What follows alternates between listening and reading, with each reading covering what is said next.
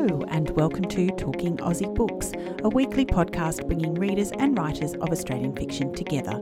I'm Claudine Tinellis. As an avid reader and passionate advocate for Australian fiction, I make it my mission to spotlight local talent. So if you're looking for your next read or simply want to learn more about the Australian literary scene, this podcast is for you.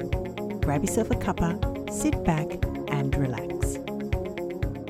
Rae Cairns is a Sydney-based author who shot to notoriety when her debut self-published novel, The Good Mother, was shortlisted in 2021 for the Ned Kelly Award in the Best Debut Crime Fiction category. Following this auspicious event, Rae was offered a two-book deal with HarperCollins Publishers, and The Good Mother was revised and reissued, allowing even more readers to discover Rae's storytelling prowess with this gripping thriller. This month, Rae is celebrating the release of her second novel, Dying to Know. And I have to say, listeners, much like The Good Mother, this book was thrilling and heart-stopping in equal measures. From its opening pages, Rae sinks her storytelling hooks into us and doesn't ease up until the very end. With its intriguing premise, expertly researched details and propulsive action, I picked up this book on a Sunday afternoon and simply couldn't put it down again until I was done. For several hours, everything took a backseat to this incredible story of love, loyalty, corruption, betrayal, and a sister's search for the truth. I absolutely love this book and couldn't wait to chat with Rae again. Welcome back to the podcast, Rae. Thank you so much for having me back, Claudine. I'm thrilled to be here. My absolute pleasure. And I wanted to say once more, congratulations on another brilliant book. Thank you. It's so, it's lovely to have it out there and have people reading it. Finally. Yeah, I can only imagine. So Rae, how did you find the experience of backing up a book you'd spent years writing with something you were under contract to write?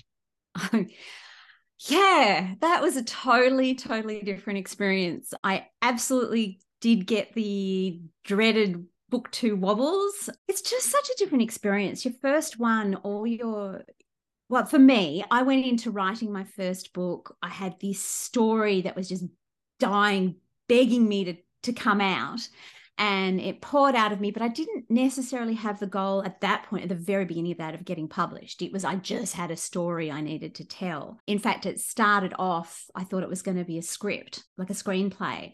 And then it was a novel straight away. That was what poured out. So this time round, obviously still a very creative experience, but I had all these things, kind of the doubts and the critic in my head just at some point screaming at me. I had no idea what I was doing, and the first time must have been a fluke. And that was the biggest challenge, other than the time constraint. So First book I wrote in 5 years, this I wrote in a year under contract. But that trying to quiet that voice enough that I could get the story out, particularly the first draft, that was the trick for me. And I think I've joked with people about how I told the critic just to sit in the back seat and shut up and let me get this thing done. But it took a lot of support from mentors and peers who just kept saying, this is normal, write it out, get those words down. And so when I did, it was a kind of a freeing process. And then I had something to work with, something to edit, it was also what came out was a clearer piece of work.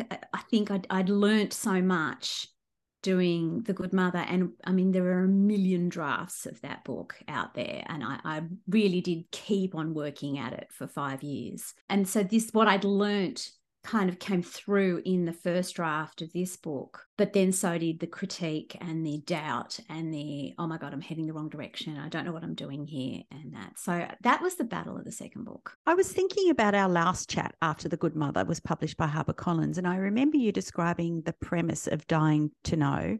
And I thought back then that you have absolutely nailed the art of the hook. I wondered if it was something that you're aware of when you're thinking about your next project or book idea, something that has to have a strong hook. Look, I think for me, it starts with a moral question. So if you've got a question that can sound very simplistic, but it actually becomes much more ambiguous and hard to wrangle, then you've got something to work with, somewhere to go. So with Dying to Know, it was, how far would a mother go to protect her children? And it sounds very simplistic at the beginning, of course they'd do anything. But then when you think about the intricacies of that, you know, well, what if it comes down to saving one of them and all that. So it becomes, and would you harm somebody else? And so with this one, it is uncovering the truth always worth the price you and your loved ones might pay? Because we often strive to want to know the truth, but I don't know if we always, not that it's not always good to know it, but there are consequences to knowing the truth. Framing your book as a moral dilemma, it's still a terrific premise. Both of your books are just incredible. That's something that's talked about quite a fair bit in the industry, isn't it? I mean, having this strong premise. But I wondered, Rae, if you thought it was is it more important for some genres compared to others? So, for example, is it more important to have that strong premise or strong hook for crime writing compared with other genres? Oh, I don't know if I feel qualified to answer that question. I definitely think it's important to have that hook that draws people into the story. For me, it's very focused on, like within my stories, it's an everyday person in an extraordinary circumstance. And I think that's part of what draws people in, because they can imagine themselves on the page, I guess. Yeah, look, there are certain themes through humanity that we're all trying to deal with and I think that they come in all good books, they are there. So is that the hook? I don't know. With Dying to Know, I really wanted it to be a story about the power of belonging, because I think that once you've kind of dealt with the other hierarchy of needs, you know, security and food and shelter, and then you move into this, most humans want to belong somewhere, and it's quite a driving force. So whether that's your family or whether that's what drives you to join an outlaw motorcycle gang, or whether it drives you to have misguided loyalty to your co-workers. So yeah, that was really important to me to do that. And I think that those kind of universal themes are in the best of books. And I suppose the hook is what you kind of hook people into to reading about that. I can't think of another way to put it. It's not that I start out and go, I really need a hook. But I did start writing one book and I realised that wasn't there. And so I've parked that for a while and went into a new one, and it was the right decision. So yeah, maybe it does need to be there, but I don't know about the genres. Definitely, I think in crime. Yeah, for sure. Now, Rae, I was honoured to attend your book launch last week in Sydney, and I heard a little bit about your inspiration for Dying to Know, and it seems that it was inspired by a few different events. So I wondered, could you elaborate on that for listeners? The idea came when I listen to a young woman talk about how the impact of her brother going missing on her and her family, and it upended every single aspect of her life and her world. And it really got me thinking. I was intrigued with the idea of exploring the experience of the people left behind when there's a missing person, as opposed to the missing person being the focus of the story, even though that does drive this story. It's very much about how the impact on the people left behind. So I had that idea swirling in my head, and then I am very much a what if person. I'm usually observing things around me. I'm usually listening into conversations. Sorry. And I'm always asking questions. So, you know, I might see a suitcase in the corner. I'm like, well, what if that suitcase has the solution to every crime, you know, one crime committed in each city around the world, or something, you know, just ridiculous ideas like that. And so we were traveling to an event, and we were behind a Camry, and it has the old style boot. And I don't know, just came to me, was like, what if someone's in that boot right now? What if they're trying to get out? Can they get out? Can they get their hand out the light? How does that work? Can you get the latch open? You know, and that just set me off on this trail of research about how you get out of it, a boot, how you get trapped in a boot, that kind of thought process. And those two ideas came together. And then I had that moral question in my head. I wanted to explore about, you know, truth and how important it is. And then my husband and I had started riding a motorbike. Well, he rides, I'm on the back, because then I can switch my brain off. And we went to all these places and met all these people, and the entire lifestyle really intrigued me. And it opened up this whole other world to me. There are people from all walks of life that are in the motorbike scene. And yet I also knew about the kind of the way the outlaw biker scene had spilled onto the streets of Sydney from back in the 80s with the Milperra massacre through to the 2000s with the Sydney airport brawl. And so you kind of had all these different aspects of biking. So I threw myself into research, which I absolutely love, and read a ton of biographies from the gang's perspective and from the police perspective, you know, people had been undercover in the bikie world and stuff. And then that wasn't quite enough. And so I talked my husband into accompanying me on trips to biker haunts and rest stops and cafes and the shops that they bought a lot of gear from and stuff. And we spent just a lot of time hanging out around those areas. And essentially anyone that would give me the time of day, I struck up a conversation with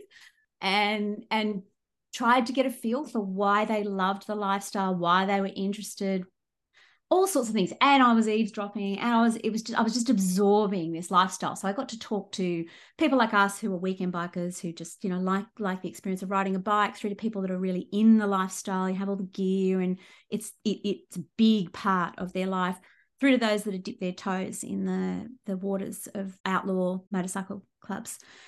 And then I got really lucky and I got to talk to an ex-Rebels bikie gang member, and that was invaluable. It made him like this real human, as opposed to the picture you have in your head of a outlaw bikie gang member. You know, he loves his mum desperately, he and his wife and kids. But he talked to me about why he'd got into the lifestyle in the first place, how he believed that society didn't, you know, do anything for him, and he wanted to live on the fringes, and he thought he should be allowed to live there as long as it didn't impact anybody else, through to what he thought about the Strikeforce Raptor and the police, and he talked to me about the daily life of being a biker. And it was just, he was a real person, he was a real person. And and it kind of, worked through any prejudices or opinions I might have had about what a biker was. And I knew I wanted to thread that in the story. And then I also knew I needed to balance that out with talking to the police. And so I talked to numerous police officers, but in particular, I went out to out west to a PCYC, a Police Citizens Youth Club. And I shadowed a youth police officer out there for a day and asked him 1,001 questions, very much in the same vein as I asked the biker what his opinions were on Strikeforce Raptor, why he got into being a police officer, why a youth officer as opposed to murder squad, or, you know. So it was very much about learning about why he was in working as a youth officer at the PCYC. And I also knew I wanted a police character, Jesse, and I wanted him to be like the policeman I had worked with when I ran the refuge in the inner west. And the police I'd met there were genuinely trying to do their job to the best of their ability. They had good hearts. They wanted to do their best for the kids that I was working with. They made mistakes. We all made mistakes. They're human. But I just didn't want that, you know, brooding policeman or the alcoholic policeman. I wanted that real person that I had experienced in my work. So that research kind of gave me Jesse. And then I read a ton of newspapers. It's important to me. Each day I read and try to take in what are the current affairs at the moment. And it's important to me that they are in the pages of my novel. They're not there blatantly, but they are there, and they definitely informed this story. And kind of all these bits and pieces play around in my subconscious, and I don't know what happens up there, but they all come together. Then I sit down to write, and I start at the beginning, and I write in chronological order, and I discover the story at the same time. And I absolutely love that part of the process, because it's like, I didn't know that was going to happen. And then I'll, editing process, I'll go back and go, did I plant enough information that I'm not kind of revealing something at the end that I haven't got through there? And my subconscious will have planted bits and pieces. Sometimes I need to, tease them out more. Yeah, so the research part of my novels, and it was the same with Good Mother and with my next novel, they're so important to me. I'm passionate about it. I love it. And it definitely helps me, get into the story. So even though Good Mother, I had been there and experienced it, I was able to do that through research in this one. I just love hearing about how inspiration and different events culminate into this incredibly cohesive and intriguing, propulsive story, as I've said before. Absolutely wonderful. Okay, so we've talked about, you know, about the premise of the book and all the inspiring events, but for the benefit of listeners who haven't had a chance to read it yet, can you tell us more about the story? Okay, it's a standalone thriller. It's set in Sydney, and it opens with budding journalist Geneva Layton receiving a phone call that changes the entire course of her life. Her terrified sister is on the line. She's trapped in the boot of a moving car, absolutely no idea who her abductor is, and she's begging Geneva for help. Then the line drops out. While the police search for Amber, Geneva is absolutely filled with guilt. She believes that it's her fault that her sister was kidnapped, and her days start to revolve around taking care of her very young niece and nephew, and the days turn into months, turn into years. So when shocking new evidence emerges, Geneva becomes desperate for answers. But to find them, she has to take on the political power of her brother-in-law's family, the muscle of a motorcycle gang, and the questionable support of a policeman who betrayed her in the first month of the investigation. And the closer she moves to the truth, the more danger she's in. I loved Geneva. I thought she was an incredible character, so nuanced. Geneva, or Jen, as she's referred to more often than not in the story. I mean, what a multifaceted woman she is. She's loyal, she's selfless, she's incredibly brave, and yet she has a bit of a reckless, stubborn streak about her, doesn't she? She does, and she's impulsive. She was so much fun to write. I loved writing Geneva because she's, like all of us, full of contradictions, and she does. She loves deeply and passionately and would do anything for those that she loves. But it was interesting to explore a different kind, like that she's there, the kids aren't, and just exploring that was interesting because I've got nieces and I adore them and I would do anything for them. So it was interesting to go down that kind of path of family. And then because Geneva is so strong and gutsy and brave, it was a really wonderful opportunity to explore a power imbalance in a family.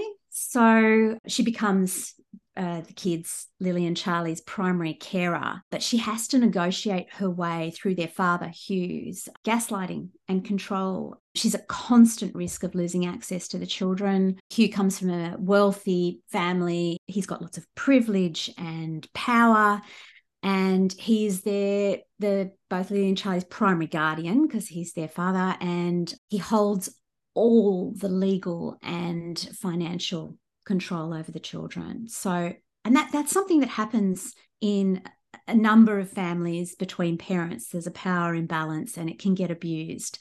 And having Geneva in every other aspect be a strong, action-oriented character, but in this circumstance where she was kind of so trapped, it allowed me to really explore and highlight that issue of power imbalance and gaslighting and those various things. And I hope by doing it the way that I did that it will challenge any prejudices people might have about others in a situation like that, particularly women. It's so easy to say, you know, well, just leave, get out. And particularly because I placed an aunt in that situation, you know, oh, you're not their mother, get out, you know. But she's left.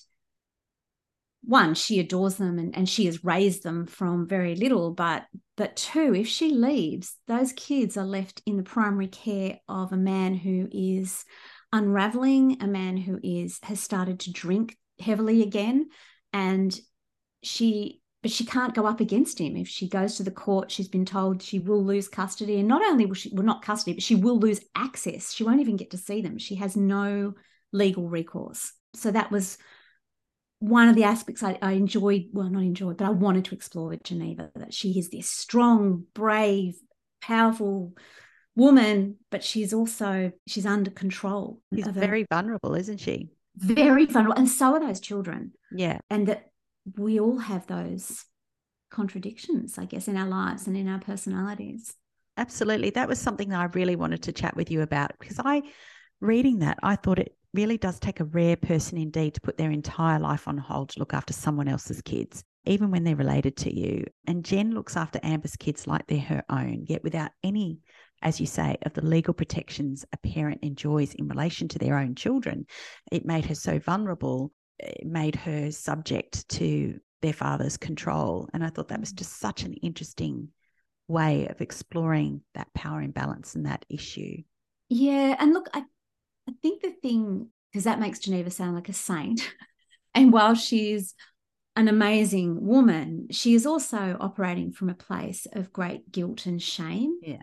And that can drive decisions. I was interested in that too, of like how that drives someone's decisions. I did a lot of research into the psychology of shame. And she is amazing, but she's also being driven by another force that she believes that it's her fault, that she is the reason the kids don't have their mother. Yeah, yeah. And I think their father uses that to his advantage as well. Oh, yeah. Yes. Now, in her quest to uncover the truth behind her sister's disappearance all those years earlier, Geneva really does put herself in some sticky situations. Did you ever think, Rae, no, I can't go there? Like, or were you more about what can I do to push Geneva's buttons or make my readers cover their eyes? Because I was a bit like that. I was like, oh, no, don't go there. Don't do that. I think because she has that inquisitive background. She's trained to be a journalist. She's gone to university and then she's in a cadetship when all this happens. So I think she has that wanting to go out and find out what's happened. But obviously the moment that her sister goes missing, the cadetship goes out the window and she is very much focused on her niece and nephew.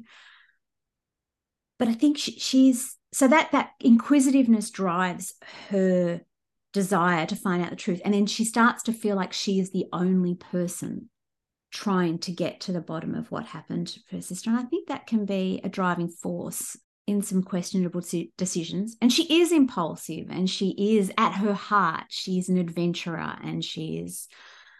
So, yeah, but as a writer, it's all about making it worse, putting her in a corner. Can I get her out of that corner? Will that work? And I think when you put a character under fire, that's when you really find out who they are, just like in life. Someone that's put under, intense pressure, you find out who they really are. And that's something I love about crime, because it's the perfect place to do that to someone, to find out what makes people tick and how they, why they make the decisions that they do. At the heart of this story, I think, is a very clear sense of grief for the wife, the mother and the sister who went missing, Amber Forsyth, and particularly the way each of her family members deal with their grief, especially not knowing what happened to her. I wondered, Rae, how you got into that headspace.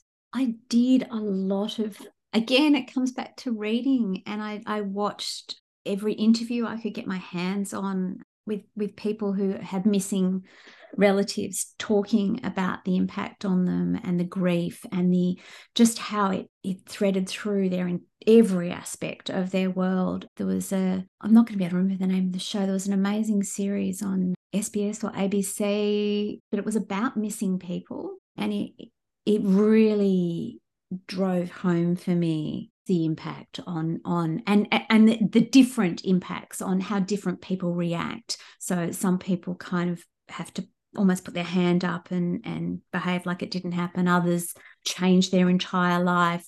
Others search for a way to belong in a different way. That really helped. And then I did a lot of reading about it and just trying to put yourself, not myself, because that's not right, but maybe my acting background came into it, of really trying to have empathy, get into that skin of somebody that had the impacts, and that each person's reaction is different, as is always the way in trauma or anything.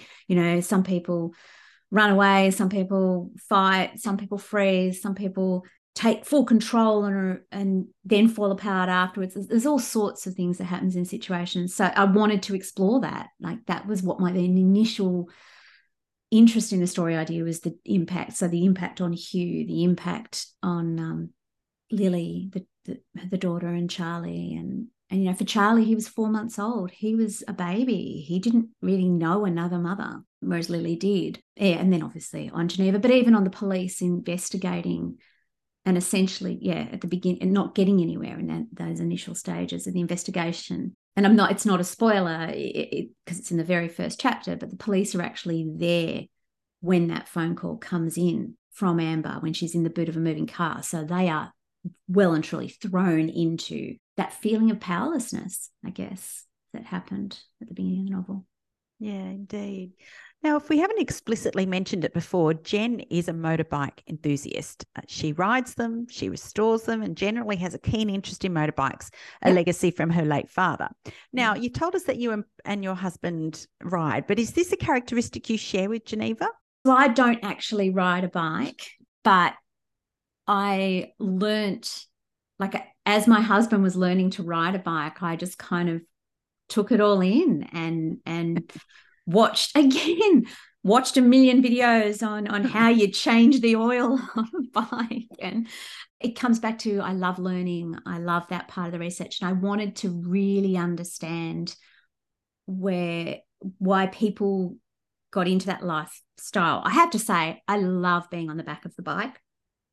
I don't think there's anywhere else I can think quite as clearly. Like, I've solved so many story problems on the back of the bike because I don't have to do anything. I've got it, being on the back of a bike, all your senses come alive. So you go down a gully and suddenly it gets to, a degree or two colder, or the smell, you'll go past a farm and suddenly, you can tell they've mown the grass, or everything is more immediate and you're surrounded much more because it's all around you. You haven't got, you're not in a box of the car. And your vulnerability is also there because on a bike you're more vulnerable to other people and their driving and stuff. So, yeah, look, I did it in The Good Mother. She was a runner. I'm not a runner. So I did a lot of talking with people that were runners and trying to understand what it was, what they got out of that. And it was the same with the motorbike with Geneva.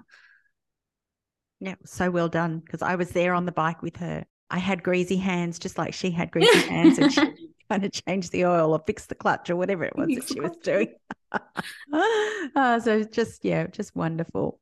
Rae, I think it's fair to say that many writers are inspired by your journey to publication, myself included. Your talent, your tenacity and perseverance got you to where you are today. Experience not only as a traditionally published author, but an indie author with 2 books now on the shelves and hopefully more in the pipeline. So I wondered if there was one piece of advice that you would offer to aspiring authors out there, what would it be? Be brave. It's hard. It's hard to do. It's hard to just keep moving forward, keep taking the risks, both in your writing and in reshaping your manuscript, reworking. Sometimes that being brave is setting aside a manuscript and moving on to a new one. It sounds kind of twee, and I don't mean it to, but it really does. It takes bravery. It takes bravery to go along to a writing course, to ask someone to mentor you, to keep on going, keep on trying, but also keep on working. You have to work hard and you have to respect all the people, treat the people around you that you come into contact with a lot of respect. I know that's more than one piece of advice, but it really matters, I think, how you treat other people within the industry as well. The Australian writing industry is incredible. They are so generous and kind and supportive, and I feel very honoured to have been welcomed in by all of you, and I'm very grateful for that. So you have to value it as well and treat people with respect. Is there something that you know about yourself as a writer now that you didn't know before you were published? I think that I can put a story together. I grew up in a very different area to where I live now, and I was never the star of English. I was never the star of that kind of side of the world. I always felt like I was the kid from the wrong side of the tracks. So I was at a public school, but a fairly wealthy public school, and I came from housing commission kind of area. So I didn't really believe that I had value to put on the page, if that makes sense, and that you can learn those skills. And yeah, but I did, I guess. You absolutely did. That's wonderful. Thank you. Perhaps I should have asked this earlier, but in publishing your 2 books, you have joined a growing movement of Australian women writing in the crime space. It's actually astounding how many incredible novels are being written in this genre, and the Australian appetite for such stories doesn't seem to be waning. So I wanted to ask you, was it always your intention to write crime? No, my intention was to tell a story. It just seems to be where my brain goes. Look, and like I said before, it is an incredible way to put a character in a pressure cooker. So it's a way to explore themes and current affairs and, like I've said, you know, different issues, power imbalances, but if you put them in a crime situation, you can really do that. And then for me, it allows me to explore family under that kind of guise. Yeah. So crime's an amazing place to do that.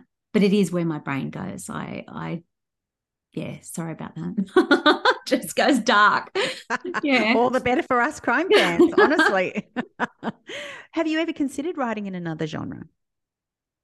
I think when I very, very, very first toyed with the idea of, I might try writing something, it was going to be set in Wales because I have, you know, family history back in Wales, and it was going to be, you know, a historical, I don't know, something, but it didn't. Yeah, it was never going to happen. So what's next, Rae? So I'm writing another standalone. It's a thriller. It's kind of a cross between Jodie Picoult's 19 Minutes and the movie The Fugitive, so with a female as the hero. I can't say too much more about it because I'm still in the process of learning the story myself. But, yeah, it's about the relationship between a mother and a son that's kind of gone. They've separated, and the impact of that on the two of them. So she ends up suspected of a murder. The police tracking her down while she's trying to track down her son, who she believes is about to commit an act that she needs to stop him from doing. Yeah. Okay, sounds amazing already. Rae, if listeners wanted to learn more about you and your books, how can they do that? You can go to my website, it's RaeCairns.com. I'm also on social media, mostly Instagram, RaeCairnsWrites, and then I'm also on Facebook as well, which is also RaeCairnsWrites. Yeah, fantastic. Right. That's brilliant. Rae, I so thoroughly enjoyed reading Dying to Know, and I can't wait to see what you do next. Congratulations once again, my friend, and thank you for joining me on Talking Aussie Books today. Thank you so much for having me. I love your podcast, so it's a real honour to be here. That's a wrap, folks. If you enjoyed this podcast episode, please drop me a line via my webpage at claudinetinellis.com, via Instagram, Facebook or Twitter. Alternatively, consider leaving a review on Apple Podcasts, Spotify or Google Podcasts. Until next time, happy reading.